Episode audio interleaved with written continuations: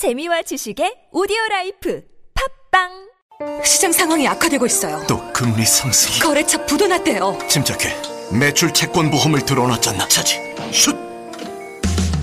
신용보증기금 매출 채권 보험이 대한민국 중소기업의 골든타임을 지킵니다. 연쇄부도의 위험에서 안전할 수 있도록. 거래처에서 외상 대금을 받지 못할 때 손실 금액의 80%까지 지급해 주니까 기업의 외상 거래에서 매출 채권 보험 가입은 더 이상 선택이 아닌 필수입니다. 기업을 살리는 매출 채권 보험 대표번호 1588-6565 자세한 사항은 홈페이지에서 확인하세요. 이 캠페인은 중소벤처기업부와 신용보증기금이 함께합니다. 안녕하세요. 배우 지진입니다. 무료, 무료, 무료. 하나원 비즈마켓은 판촉 사은품 샘플이 무료입니다. 안심, 안심, 안심. 하나원 비즈마켓은 안심 배송 서비스를 제공합니다. 하나, 하나, 하나. 판촉 사은품은 하나원 비즈마켓과 상의하세요. 잠깐! 예산 맞춤 상품 추천은 간편하게 전화하세요. 02-1811-0110. 뭐라고요? 02-1811-0110. 하나원 비즈마켓. 태초에 하나님이 술 친구는 술 친구는 창조하셨습니다. 어쩐지 하느님이 술만 내리실 리가 없습니다. 자 오늘 달릴 건데 굼벵이 챙겼지? 맞다 굼벵이 아, 야 내가 한 포 준다 이거 귀한 거니까 꼭 갚아 술친굼 먹으면 술자리에서 완전 날아다니잖아 음주 생활의 quality가 달라진다니까 이 연말 회식도 술친굼만 있으면 걱정 없어 연말 회식 절대 강자 술친굼. 술친굼 공식 쇼핑몰 회원만을 위한 추가 증정 이벤트를 확인하세요. 네이버에 술친굼을 검색하세요. Thank you.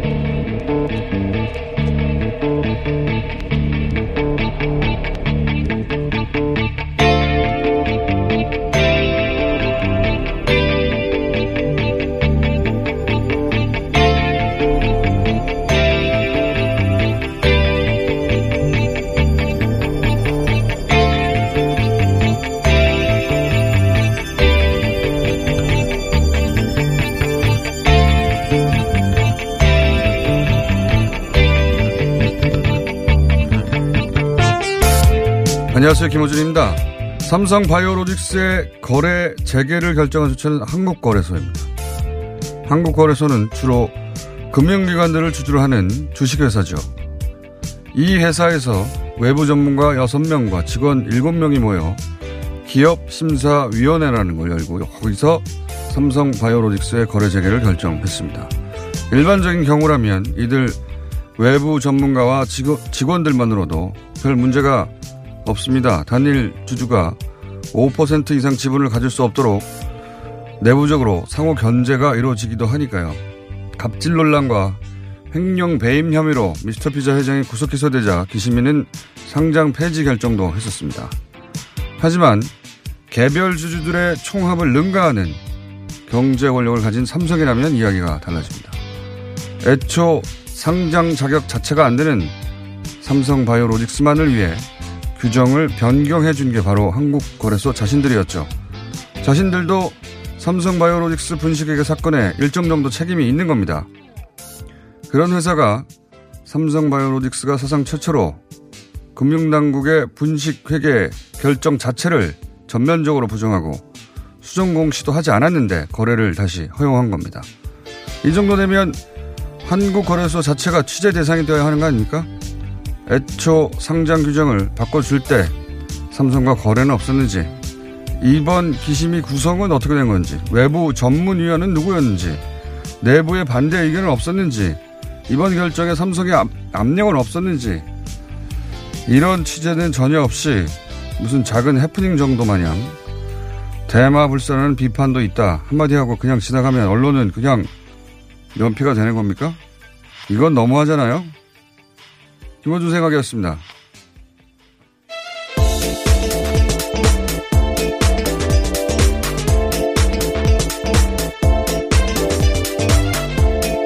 스사인의 김은지입니다. 예. 제가 삼성에 무슨 억하심장이 있는 건 아니에요. 예. 삼성에 잘 알고 있죠. 예. 큰 불이익을 당했다거나 피해를 입은 것도 없어요. 근데 너무 너무하지 않습니까 이건? 네, 오히려 그리고 이런 것들이 바로 잡혀야지 삼성에 더 좋다라고 생각하는데요. 예.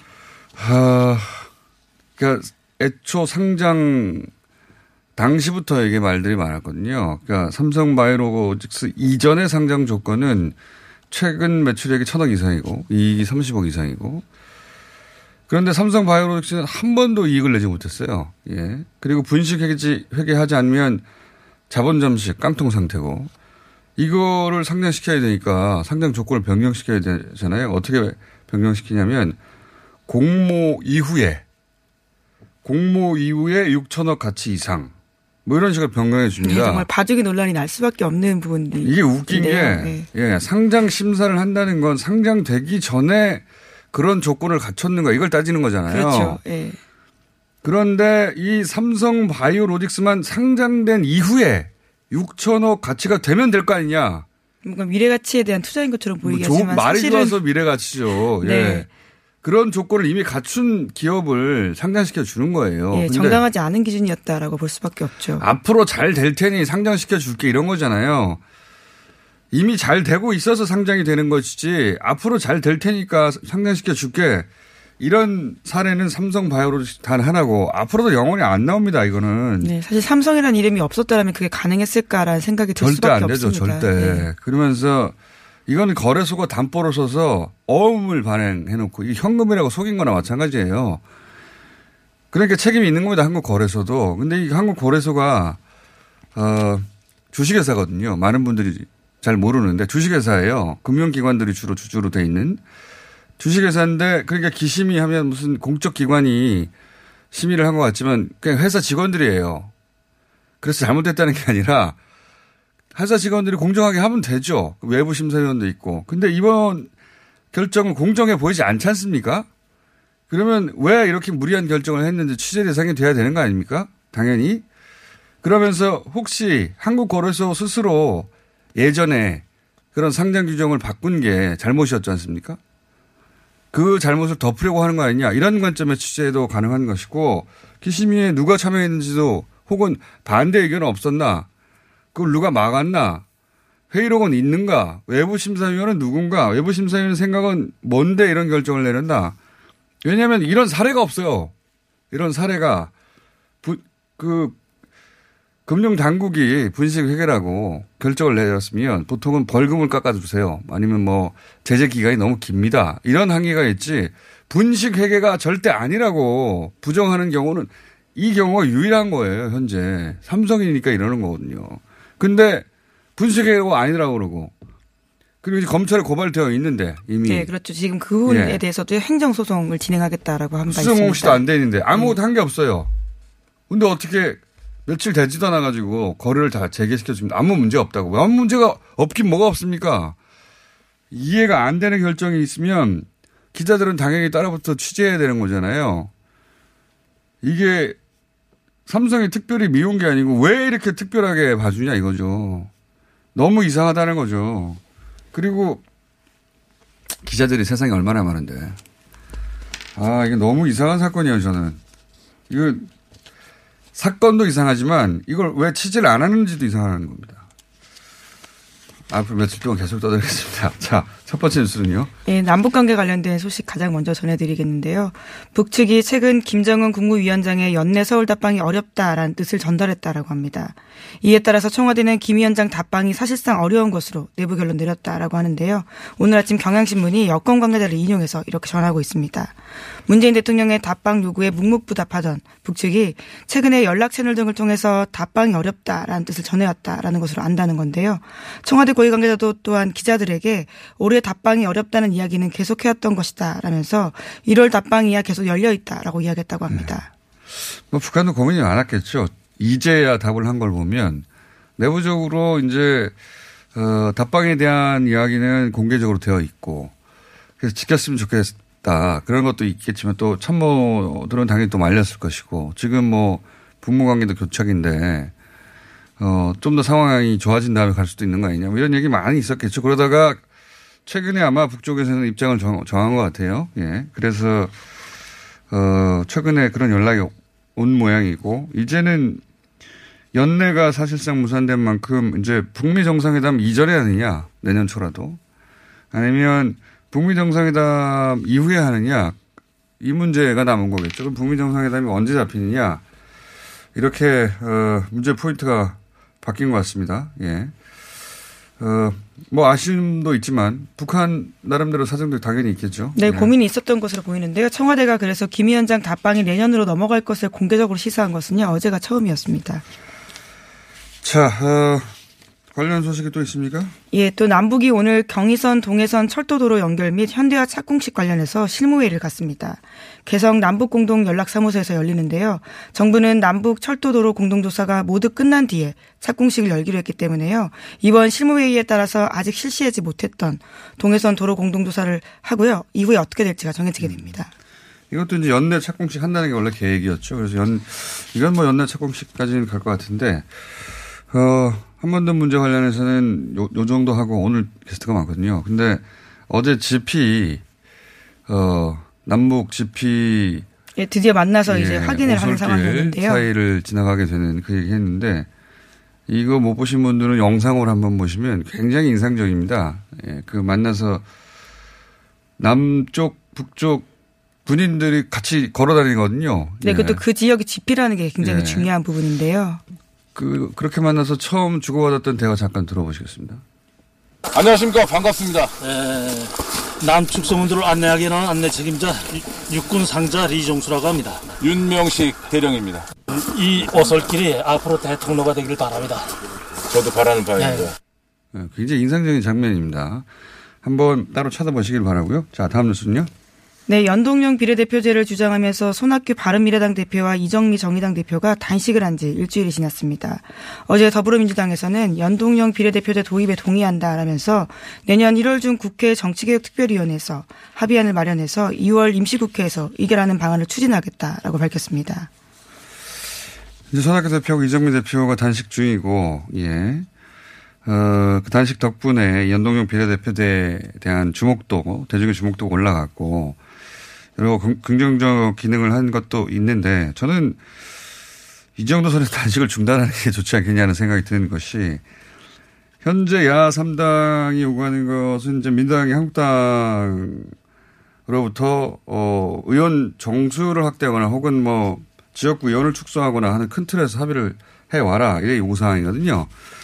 근데 이 카드가 작동을 하려면 이 단식이 자유한국당의 그런 정치적 부담을 주고 자유한국당 스스로 야, 이게 너무 어, 부담된다. 이런 단식이 해야 이게 카드가 작동하는데 자유한국당은 매우 이 상황을 즐기고 있습니다. 왜냐하면 자유한국당은 하고 싶지 않은데 야삼당과 민주당이 대결 구도가 만들어져서 그렇게 보도되니까 신났죠. 그러니 압박을 안 느끼니까 이 카드가 작동을 안 하는 거거든요. 그러니까 그 카드의 작동을 전제 조건이 성립이 안 돼서 저는 그 이제 어떤 방식으로 예 출구 전략을 어, 세워야 하는지 의논해야 될 단계가 아닌가 싶습니다. 네, 그런데 바른미래당, 바른미래당에서는요, 하루에 두 명의 의원들이 손 대표와 함께 이제 24시간 릴레이 단식을 할 예정이라고 합니다. 네. 그러니까 이게 그 지금 내건 조건, 예, 자유한국당과 합의해 와라 하는 민주당에 대한 요구 사항은 전제가 성립되지 않는 카드라는 거죠. 자유한국당은 부담을 안 느끼고 좋아요 이게. 어차피 어제 나경원 의원도 비례대표, 연동형 비례대표제 어렵다고 이미 말했거든요. 할 생각이 없어요. 근데 이제 야 3당의 요구사항이 민주당을 향해 있으니 자기들은 안 해도 되고, 예. 즐기는 상황이죠. 그렇게 압박이 안 되니 카드가 작동을 할 리가 없죠. 그러니까 옳은 주장에, 어, 잘못된 전략 아닐까. 저는 그렇게 생각이 드는데, 제가 결정한 일은 아니지만, 지켜보다 안타까워서 하는 말입니다. 자, 하나 정도 더 하고 바로 게스트 만나서 넘어가야 될 것 같아요. 네, 예. 김명수 대법원장이 어제 사법개혁 방안이 담긴 법원조직법 개정안을 국회에 제출했는데요. 하지만 대법원장 자문기구인 사법발전위원회 후속 추진단이 제안했던 개정안보다 후퇴했다라는 비판을 사고 있습니다. 특히 법관 인사와 관련해서 외부 인사위원을 참여하지 못하게 한 부분에 대한 지적들이 많습니다. 자체 개혁이 가진 한계인데 요 대목은 저희가 어 바로 판사 출신 서교 변호사 모셔가지고 이야기를 자세히 나눠보는 걸로 이야기는 주제는 좀 들어가 보겠습니다. 오늘 여기까지 하겠습니다. 시사인의 김은지였습니다. 감사합니다.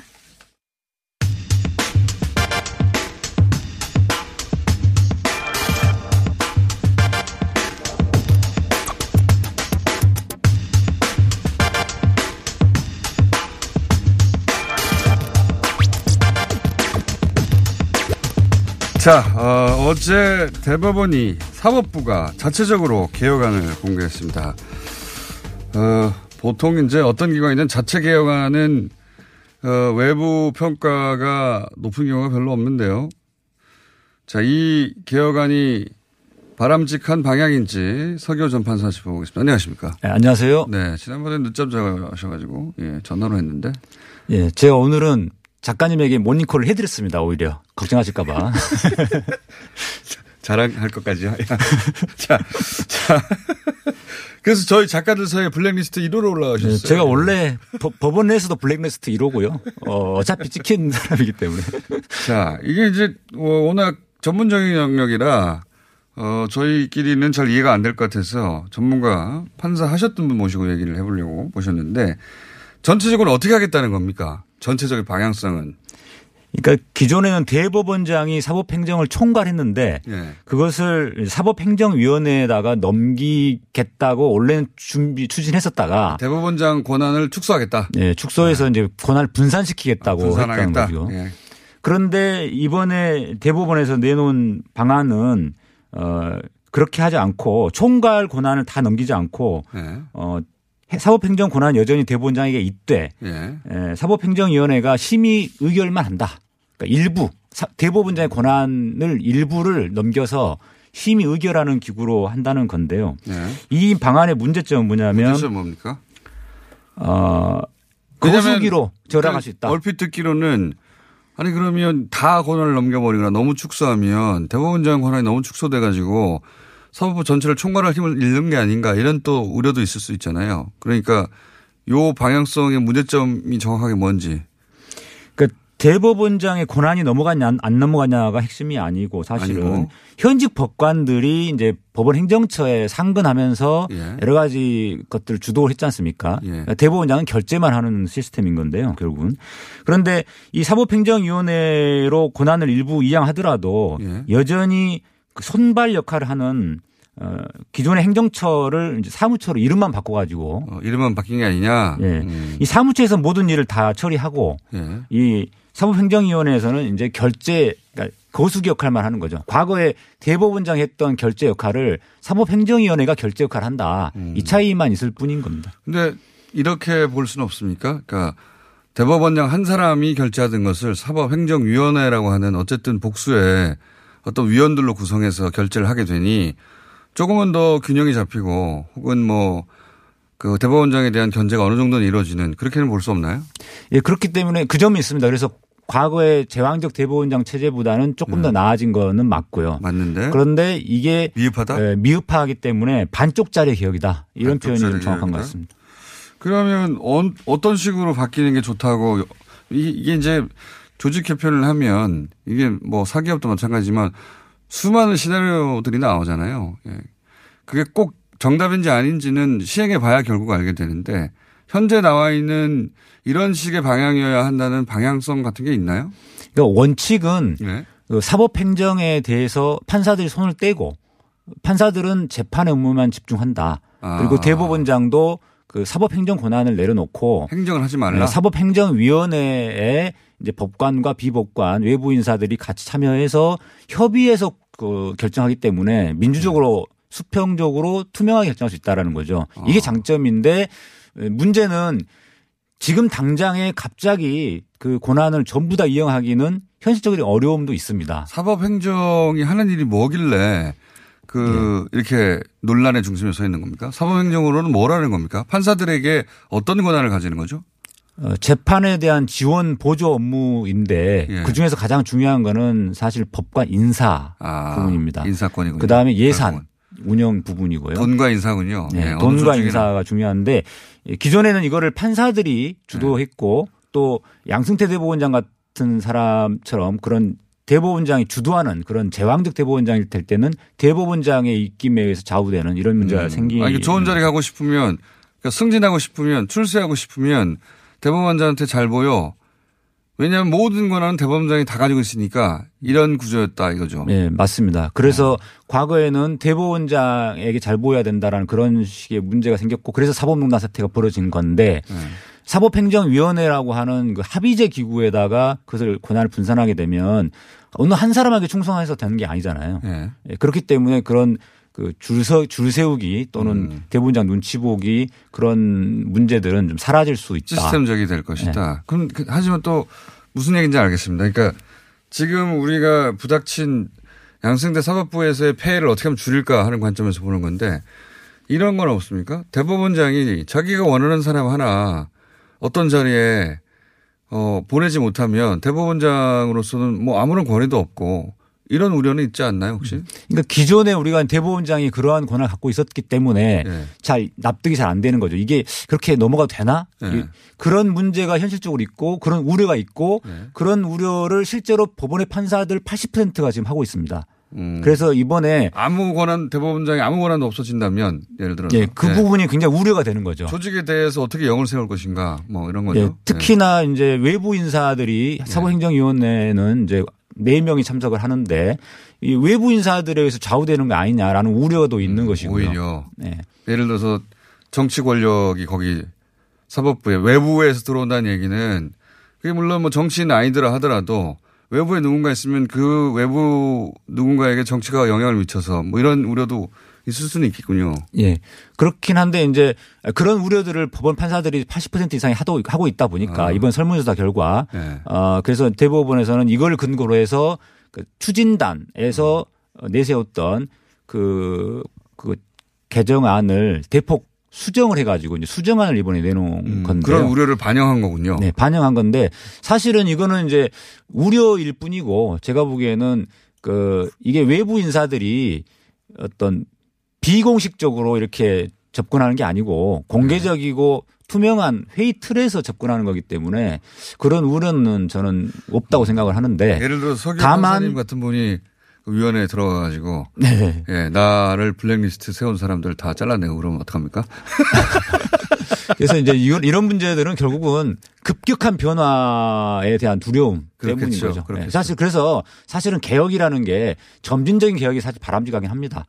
무- 하지만 네. 점진적 개혁을 하다 하- 하느라고 계속 그 기득권에 가로막혀 가지고 어, 못 나가는 전진을 못 하는 거기 음. 하나만한 때문에 개혁이 될 예, 수도 하나만한 음. 개혁이 될 수 있어서 그래서 지금 이 대법원의 수정안에 대해서 반쪽짜리 개혁이다. 장고 끝에 악수 둔 거다. 이런 음. 비판의 목소리가 높은 이유가 바로 그겁니다. 그 문제의 핵심은 모든 권력이 대법원장에게 집중돼서 대법원장이 그런 나쁜 마음을 품고 사법부 전체를 나쁜 방향으로 끌고 갈 때 견제 장치가 없었는데 지금 같은 그 요 개혁한 정도로는 견제 장치를 못할 거 아니냐 이런 얘기네요. 예. 제가 보기에는 뭐 어느 정도는 그 전혀 못한다 이런 거는 아닌 것 같은데요. 음. 다만 이제 이렇게 수정안이 자꾸 나오기 하- 시작하면은 또다시 거기서 더 후퇴한 법안이 나올 수 있거든요. 누더기 법안이 될 수 있다 이게 문제입니다. 아, 왜냐하면 지금은 대법원에서 수정안을 제안한 형태에 불과하고 국회에서 실제로 통과될 때는 어떤 형태로 통과될지는 아직 장담 못한 상황. 아, 이, 이 방안이 대법원 자체 개혁안으로 확정되는 건 아닌 거죠. 남은 절차가 국회로 넘어갑니까, 그 다음에는? 네, 대법원 자체 개혁안으로 수정안으로 통과는 됐고 예. 보고가 됐는데 예. 국회 사법, 사법개혁 특위에서 앞으로 논의를 할 겁니다. 근데 그 과정에서 또 국회의원들을 통해서 특히 이제 에, 자한당 의원들을 중심으로 이렇게 통해 가지고 법원 행정처 쪽에서 예. 제가 보기에는 어떤 여러 가지 미, 어, 좀 로비를 좀 할 것 같고 그렇게 되면 그 더, 더더 후퇴한 할 수도 있다. 네. 아. 그래서 최종, 최종 안은 누가 결정할 권한이 있는 거죠? 이런 건? 이거는 이제 국회에서 법을 개정해야 되기 때문에 결국은? 국회의 법사위원들과 사법개혁특위위원들 여- 여기에서 결정이 그러니까 될 기관 자체안이 나왔고 국회에서 이 안을 가지고 또 논의를 할 것이고 최종적으로 합의가 되면 그걸 어, 국회에 상정하는 거군요. 결국 네, 이것도. 그렇습니다. 예. 그러니까 여기서 우리가 좀한 가지 알아야 될 포인트는 국회로 이제 공이 넘어갔다 이렇게 네. 생각하면 안 되고요. 국회의원들한테 넘어가긴 했지만 계속적으로 행정처에서 로비를 할 겁니다. 음. 의원들 중에 그 행정처하고 이, 이- 이 이제 잘 의- 의견 일치하는 네. 분들을 통해서 알겠습니다. 그러니까 이게 굉장히 큰 사건이었는데 그럼 더 이상 그런 사건이 발생 재발하지 않도록 어, 개혁안을 만들어야 되는데 그게 되느냐 안 되느냐도 계속 눈여겨봐야 된다. 네, 예. 그렇습니다. 모닝콜 안 해도 되도록 항상 일찍 일찍 일어나 주시고요. 예. 잘하겠습니다. 핵심 먼저 짚어봤습니다. 감사합니다. 네, 감사합니다. 서교전 판사였습니다. 먹었니? 많이 뭇다이가 떠나라. 체지방? 무지 많다이가 떠나라.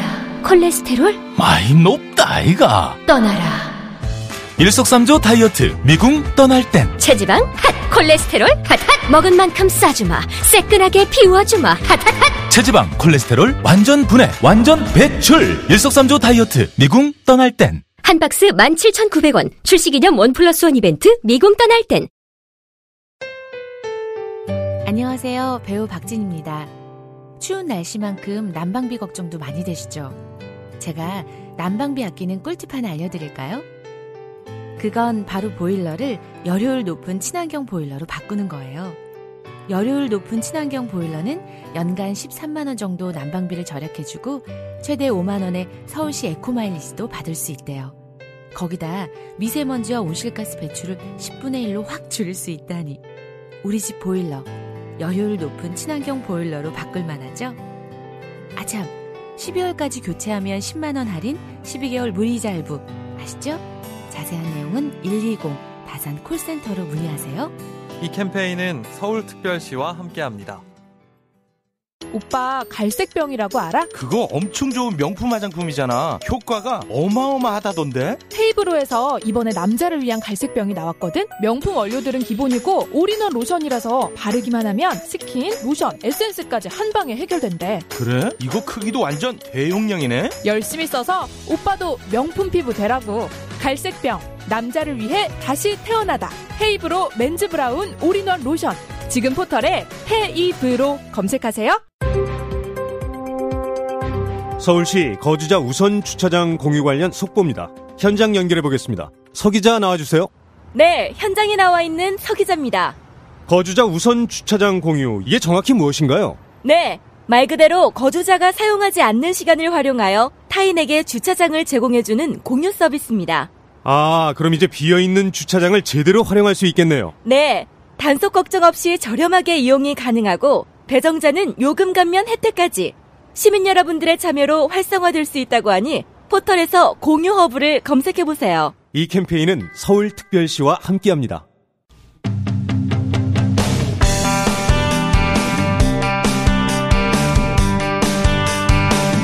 강릉선 KTX 탈선 사고, 예, 굉장히 많은 보도가 있었고, 원인에 대해서 엄청난 양의 기사가 있었습니다만, 아무리 읽어봐도 정확하게 이유가 뭔지 미스테리한 부분이 여전히 남습니다. 해서 저희가 철도 노조, 예, 현업에 뛰시는 분들, 철도 노조의 입장을 들어보기 위해서 철도 노조 정책 자문위원 조상수 의원을 모셨습니다. 안녕하십니까? 예, 안녕하십니까? 예, 철도 노조 노조원이시고 어, 지금은 철도 전기원 현업에 복귀해서 또 일도 하시고. 예, 예. 예. 지금 현재 청량리역에서 이번에 문제가 된 예. 선로 전환기와 같은 철도 신호 시설물 지금 유지 보수하고 있습니다. 아, 예.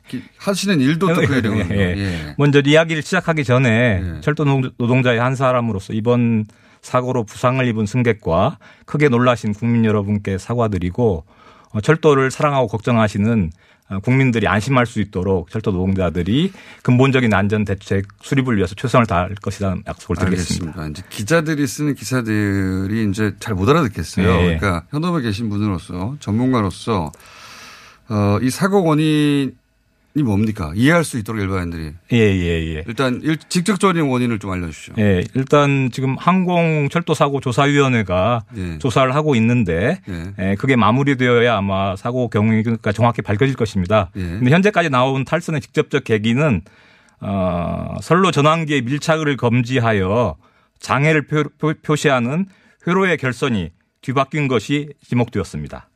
저 위원님 네. 무슨 말인지 모르게 하시니까. 네. 아 그러니까 이게 네. 그 궤도가 있는데 네. 궤도가 붙었다 떨어졌다 하잖아요. 네. 그렇죠. 네. 근데 이게 그 떨어졌는데 네. 그 떨어졌는 신호를 보내 네. 감지해야 되는데 네. 예. 그게 선이 정반대로 꽂혀서 예, 예, 맞습니다. 이게 예.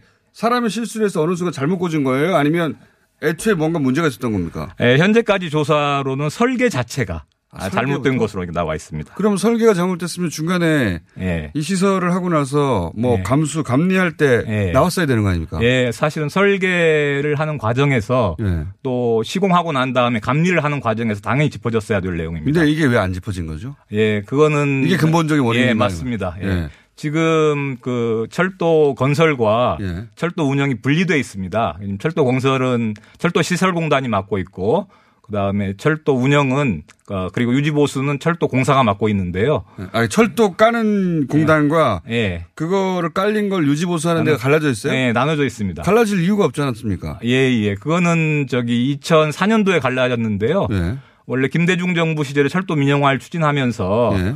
어, 철도 민영화를 쉽게 하기 위해서는 아무래도 철도 덩치를 쪼개야 민영화하는데 용이하기 때문에 에, 그 공사로 또 공단으로 출발하였지만 장기적으로 철도 민영화를 생각하면서 쪼개진 것입니다. 아, 그러니까 지금 그 당시에는 또 철도청 이 조직이 비대하고 방만하다 이런 네. 공공기관에 대한 그런 문제의식이 있었죠. 네. IMF 때. 네, 그렇습니다. 예. 그러면서 철도 조직이 너무 방만하니 그때 좀 철도청이었던가요, 그때는? 네, 철도청이었습니다. 예, 예. 예. 그러니 어, 철도를 까는 그 주체와 예.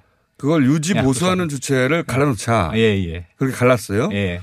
그러다 보니까 시설을 까는 사람들하고 보수를 하는 사람들이 다르니까 예. 이쪽의 체제하고 이쪽의 체제가 달라서 이런 cross check 잘 안 되는 부분이 있는 겁니까? 예, 그 맞습니다. 예, 예. 특히 이번에 문제가 된 네. 그 선로 전환기 표시 회로 같은 경우에 일상적으로 유지 보수하는 그 조직이 함께 한 조직에 있었다면은 훨씬 더 그 설계와 감리 과정에서 그 문제를 지적하는 게 용이했을 것으로 생각이 됩니다. 아, 이거는 서로 완전히 다른 조직이니까 예. 이 조직에서 저쪽 조직에 요청을 해야 되고 예, 예, 예. 그러면 그쪽 조직의 일정에 맞춰야 되고 예, 예. 뭐 이게 이제 그리고 다시 보고가 와야 되고 이런 원활하지 않은 지점이 예, 있다. 협조 요청도 기관 간 견쟁 때문에 원활하게 안 되는 경우가 많이 있습니다. 예. 원래 같은 네. 철도청에서 나와서도 이미 헤어진 지 오래돼서 그래요? 어, 같은 철도청에서 나왔지만 그 업무 분장을 둘러싸고 예. 어, 유지보수나 개량이나 이런데 그 서로 예. 그 범위에 대한 어떤 이런 아, 여기까지는 네가 해라. 예, 예. 어. 그런 다, 다툼과 책임 이런 문제에 대한 것 때문에 원활하게 소통이 안 되는 경우가 많이 있습니다. 어, 그러면 그 소위 IMF 이후에 공공기관 비대화 뭐 등등의 당시의 시대 정신 예. 이기도 했었어요, 사실은. 그래서 어 이걸 이제 그 슬리머하고 뭐 조직을 쪼개자 이렇게 하긴 했었는데 어느 순간부터는 민영화가 가진 우리 그 우리 사회의 어떤 뭐랄까요 문제점 문제의식이 예. 굉장히 높아졌잖아요. 예, 예, 맞습니다. 예, 그래서 어 예를 들어 수소 고속철도 예. 수소를 왜 분리했을까 그때 이해가 안 갔었거든요. 예, 예. 이것도 결국은 민영화에서 팔려고 했던 거죠. 예, 맞습니다. 이제 우리 철도 중에서 가장 돈 되는 노른자 노선이 이제 수소 고속철도 노선이거든요. 아. 그렇기 때문에 이 부분을 쪼개 가지고 주식회사로 만들었거든요. 주식회사는 아. 언제든지 매각할 수할 있기 수 때문에. 예. 예, 그렇게 준비된 것이고 당시에 철도 노조가 이제 장기간 파업을 하면서 예. 국민들의 민영화 반대 여론이 높았기 때문에 현재는 공공기관이 지분을 100% 소유하고 있는 그러면. 주식회사로 나눌 필요가 없었잖아요. 예, 맞습니다. 결국 나눌 필요가 없었던 거죠. 그러니까 이거를 나눠서 팔려고 했는데 네. 어, 당시 이제 이명박 정부 말기였던 것 같은데 기억에 그죠? 아, 아니 저기 박근혜 박근혜 그러니까. 이명박 정부 때 정책이 수립돼 가지고 박근혜 정부 초기에 아, 초기에 2013년도에 이제 민영화에 대해서 사람들이 눈치를 챘기 때문에 예, 예. 아 이건 누군가 음. 딴 사람이 돈 벌려고 하는 거구나. 예. 반대 여론이 높아서 그걸 못하자 공공기관의 지분을 다 가지고 있는 예. 형태로 그래서 예. 분리할 필요가 음. 없는데 분리한 것이 된 예, 예. 셈이. 그러면 이거 이런 이제 문제의 근본은 이게 다 갈라놔서 그런 것이다. 예, 예. 그래서 김현미 장관이 현 장관 국토부 장관이 이거 통합하겠다 처음에 그랬잖아요. 예, 예, 맞습니다. 갈라놓은 거 통합하겠다. 예, 예. 뭐 수소 같은 거 지금 말씀하셨듯이 갈라질 필요가 없는 걸 갈라놨으니까 네. 통합하겠다고 했는데 이거 왜 아직 통합이 안 되는 거죠? 아, 사실은 저기 수서고속철도 통합에 대한 국민의 지지 여론이 높고 그렇죠. 또 김현미 장관 취임 초기에 에, 통합에 대한 강력한 의지를 천명하였기 때문에 저희 네. 철도 노동자들이나 또 상당수 국민들이 상당한 기대를 하고 있었던 게 정상 사실입니다. 다시 정상도 돌아가는구나. 예, 예, 예. 그렇게 생각을 했는데 저희들이 깜짝 놀란 것은 예. 어, 실제 철도 정책을 총괄하는 어, 철도 국장 예. 또 그걸 또 총괄하는 국토교통부 교통물류실장이 있는데 예. 이분들이 다 이명박 정부 시절 또 박근혜 정부 시절에 아, 갈라놓는 어, 정책을. 그, 그, 그 정책을 어, 위반하는데 또 집행하는데 다 관여했던 직간접적으로 아. 그런 분들을 아, 자리에 앉힌 거죠. 예. 음, 그러니까 이 소위 갈라서 민영화해서 나누는데 적극적으로 개입했던 그런 그 자리에 있던 관료들이 여전히 그 자리에 있기 때문에 이게 더딘 게 아니냐? 예, 장관만 바뀌고 실제로 철도 정책을 집행할 사람들은 안 바뀌었다. 이렇게 보면 될 것 같습니다. 그래서 장관이 정책 의지를 가져도 네. 그 실제 그 실무를 하는 분들이 그 안에 네. 정반대의 정책을 실현할 때 관여했던 분이기 때문에 그분들이 여전히 이걸 맡고 있는 게 아닐까 하는 의혹을 가지고 계신 거군요. 아, 그렇죠. 예, 예. 지금 문재인 대통령께서도 철도 공공성을 강화하겠다는 공약을 가지고 당선이 되셨고 또 그래서 지금 국토교통부에서 김현미 장관 취임 이후에 예. 철도 공공성 강화를 위한 어, 철도 산업 구조 개혁 평가 용역이 진행되고 있습니다. 근데 이게 사실은 12월 달에 끝났어야 되는 거거든요. 네. 근데 실제로 이 연구 용역 자체가 여러 가지 협조가 잘 안 되면서 음. 상당히 지연되고 있는 상황입니다. 그래서 이건 시간 끌기 하는 게 아닌가라는 저희들이 지금 우려를 하고 있는 상황이고요. 노조의 우려는 그러니까 철도 노조, 현재 현업에서 뛰는 분들은 장관이 그렇게 가겠다고 했고 대통령도 공공성 강화로 네. 가겠다고 네. 했고 그러면은 민영화 때문에 갈라졌던 거 음, 통합해야 되는데 안 되는 이유가 그 이전에 정반대 정책을 했던 실무자 관료들이 그 자리에 있기 때문이 예. 아니겠는가? 아니 그 자리에 뭐 설사 사람이 있다 하더라도 생각을 바꾸면 될 텐데 아니면 적어도 지금 대다수 국민들이 지지하는 방향을 수렴해서 정책을 집행하는 쪽으로 갔어야 되는데 그렇지 못한 게 아닌가라는 그런 생각을 현재 하고 있습니다. 알겠습니다. 거기까지 이제 그게 근본적인 원인이다. 이게 바뀌지 않은 한 이런 형태는 조금 바뀔지라도 이런 사고는 있을 수 있다. 그럼 한 가지만 더 여쭤보고 큰 틀의 문제는 이해했고요. 그리고 이제 이 조사 결과가 나오면 또 한 번 더 모시겠습니다. 제가 잘 이해가 안 가는 게 한 대목이 뭐냐면 어 이게 선을 잘못 꽂아왔으면 그동안 예. 진작에 사고가 났어야 되는 거 아닙니까? 그러니까 지난 예. 9월에 한번 점검했다고 하는데 예, 그때는 예. 문제가 없었고 예. 지난 1년간 사고가 없었는데 예. 선을 잘못 꽂아왔던 걸 최근에 발견했다면 그전에는 선을 제대로 꽂았다가 예. 9월 이후 언젠가 선을 잘못 꽂는 뭔가 어떤 뭐 그 정비의 실수라든가 예. 그래서 범인이 있을 그러니까 설계가 잘못이라고 하면 굉장히 포괄적인 건데 예. 이렇게 선을 누군가 거꾸로 꽂았다면 범인을 찾을 수도 있는 거 아닌가 싶어서 제가 여쭤보는 겁니다. 아, 일단 그러니까 아, 지금 현재까지 조사로는 누가 잘못 꽂은 게 아니고 예. 설계 자체가 처음부터 잘못 꽂혀 있었다? 아, 아, 예. 잘못 꽂힌 것으로 현재까지는 보여진다? 그렇게, 그렇게 이제 그 조사위원회에서 일단 얘기가 있었고요. 네. 어, 일단 그 선로 전환기, 아까 얘기한 선로 전환기의 그 밀착, 예. 예. 어, 분기부에서 왔다 갔다 하는 그 선로가 갈라지는 선에서 예, 와- 예, 예, 이동하면서. 예, 하는 그 밀착이 예. 어, 일정 그 이상 떨어지면 예. 그게 이제 그 불일치라고 해가지고 장애로 표시가 됩니다. 그러니까 그래도 없어지는 거죠. 떨어지면. 기차 입장에서는. 그, 그렇죠. 그- 그 그렇죠. 탈선하는 예, 거죠, 예, 그래서. 예, 탈선하게 되는 거죠. 어, 그러니까 사이가 벌어져 가지고 탈선을 예. 하게 됩니다. 그래서 지- 이게 결선이 잘못된 것은 선로 전환기 동작을 시키는 것에 대한 결선이 잘못된 게 아니고 밀착이 제대로 붙어 있는지 아. 안 붙어 있는지를 표시하는 회로가 잘못된 것이고 아. 그 동안에는 밀착이 지난 한 1년 동안에는 떨어져 있지 않았던 거죠. 그렇기 때문에 사고가 안 났던 거고 이제 밀착이 떨어지게 됐는데 그 떨어졌다는 신호를 못 보냈다? 아, 떨어진 거에 대한 신호를 잘못 검지한 거죠. 그래서 상대 쪽 어, 어, 표시회로 결선을 잘못돼 가지고. 아, 예. 그 제가 잠깐만 정리해 볼게요. 그러니까 어, 떨어졌냐 안 떨어졌냐 네. 딱 붙어야 되는데 예. 그 신호를 감지하는 장치가 있는데 그게 표시 회로라고 회로라고 합니다. 잘못 꽂혀져 있다는 것은 옆 동네, 네. 옆 라인에 회선을 여기다 꽂아놔 가지고 네. 엉뚱한 그 궤도를 체크하고 어, 잘 붙어 있네 하고 돌아왔다는 거죠. 예, 예, 예. 아. 근데 제 말은 그것도 이때 1년 이상 그러니까 1, 1, 년 동안 1년 이상은 밀착에 아무 문제가 없었던 거죠. 아, 처음으로 예, 예, 밀착에 문제가 생겼는데 예, 예, 맞습니다. 처음으로 문제가 생겼는데 그걸 옆 라인을 체크하도록 선을 잘못 꽂아놨기 때문에 이게 감지가 안 된 것이다. 맞습니다. 이렇게 이해하면 되는 예. 거군요. 근데 그게 기본적으로 이렇게 통합되어 있다면 훨씬 더 빨리 체크가 됐을 것이다. 그런데 그렇게 하겠다고 현 정부와 자- 어, 장관이 해왔는데 못한 이유가 정반대 정책을 추진했던 실무진들이 이걸 막고 있는 게 아니냐 그런 우려가 노조에게 있다. 이렇게 이해하면 됩니까? 예, 맞습니다. 예. 아, 바쁘게 이해해 봤습니다. 뭐 여기까지 하고요. 예. 요 조사가 좀 더 진행이 되면 예. 다시 한번 모시겠습니다. 예. 오늘 여기까지 이해하는 것으로. 자, 지금까지 조상수 철도노조 정책자문위원회였습니다. 감사합니다. 고맙습니다.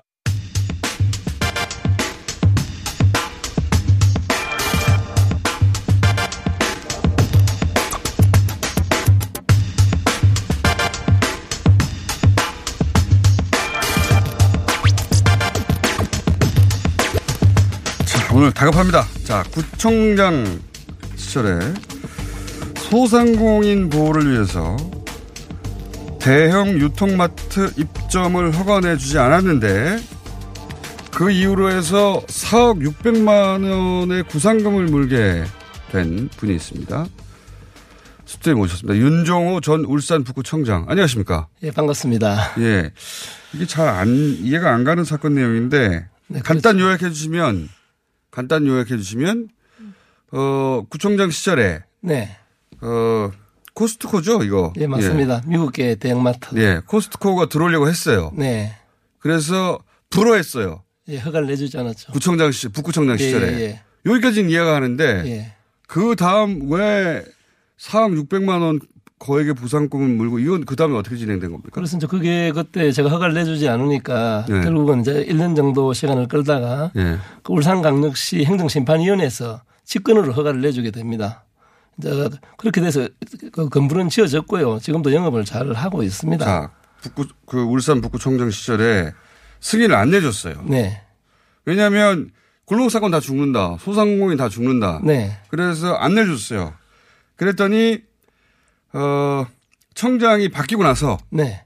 바뀌고 나서 구상금을 청구를 전 청장인 어, 윤정호 전 청장이 했다는 겁니까? 네, 그렇죠. 이렇게 이해하면 됩니까? 예, 맞습니다.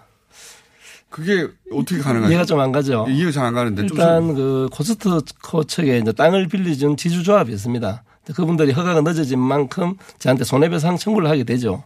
이제 이게 이제 아. 한 2년 정도의 재판 과정을 거치면서 네, 행정소송. 예, 예, 소- 예, 손해배상금으로 손해배상. 예. 아. 그래서 그 금액이 약 3억 6,700 정도 되었었는데요. 네. 근데 그게 이제 이자가 붙어 가지고 한 5억 정도 된 거예요.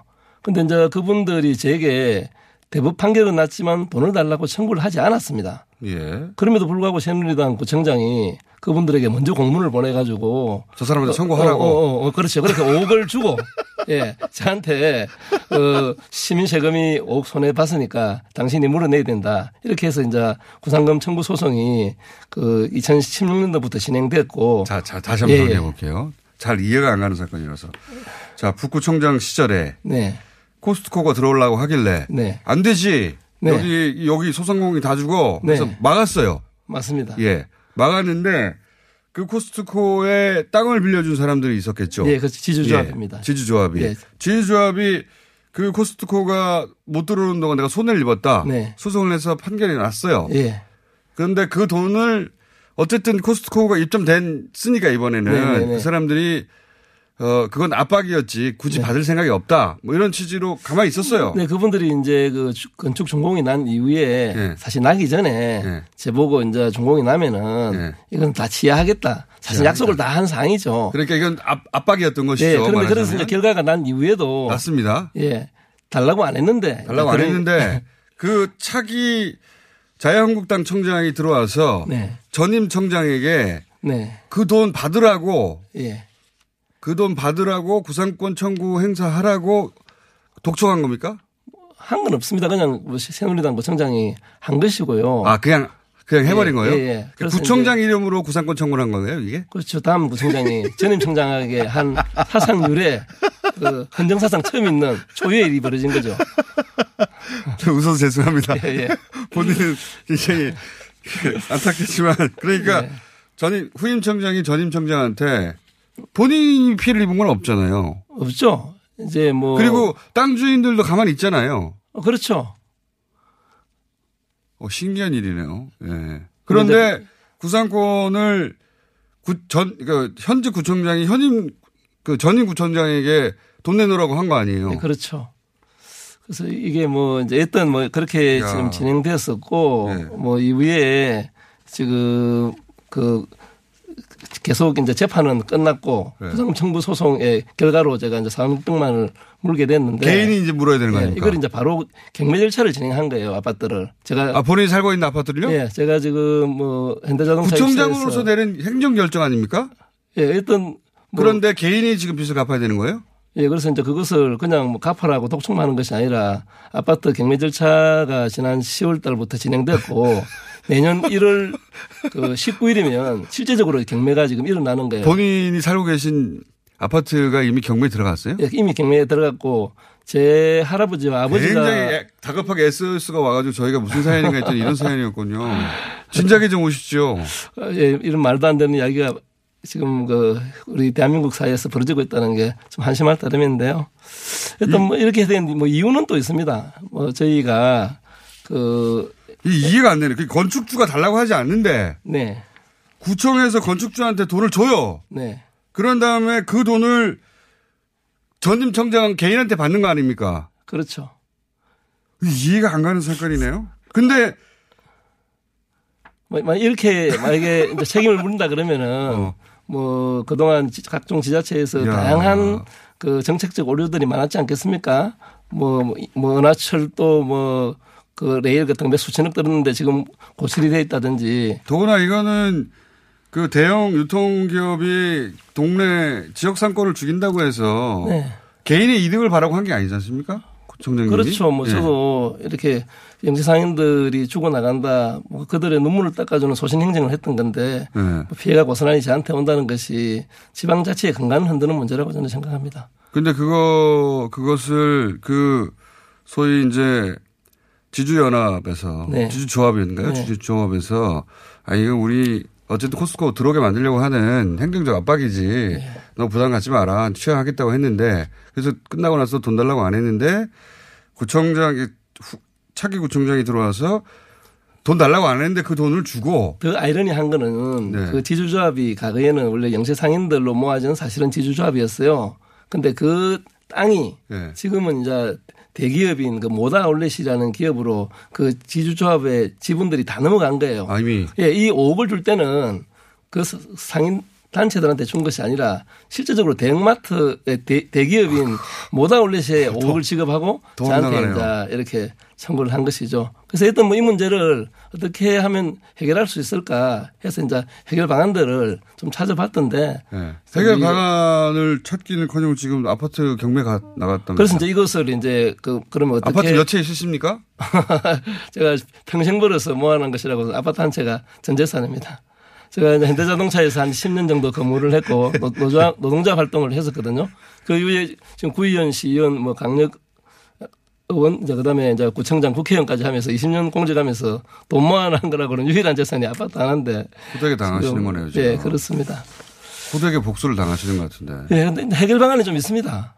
그래요? 예. 어떻게 해요? 그동안 그것 때문에 얘기 나왔고요. 해결 방안이 뭔가요? 예, 그동안에 방송에 이제 해결해 줄 수 있는 어, 예, 뭐 저하고. 이제 이렇게 뭐 똑같은 설레는 아니지만은 뭐 전에 우리 그 강우병 그 집회가 한참 있었지 않습니까? 2008년도에. 30초 내에 말씀해 주셔야 됩니다. 빨리. 그래요? 예. 예, 2009년도에 그 서울시가 그 집회장을 무단 사용한 것에 대해서 성수했지만 네. 그것을 면제해 줬던 설례도 있고요. 네. 또 경, 경기도 안양시의 경우에는 그 삼성청 수혜 주민들이 그 소송을 했는데 행정이 이겼어요. 근데 현 북구청장에게 지금 그런 결정을 해달라고 요청하시는 거죠? 네. 그래서 이제 그 우리 북구에 울산 강력시 북구의 의원들이 예. 결정을 하면 이 그것을 면제해 줄 수 있는 길이 열렸다는 것이죠. 의원들에게 요- 도움 요청을 하시는 거군요. 예, 그래서 이제 그것을 할 수 있도록 그동안 저희들이 윤종호 전 울산.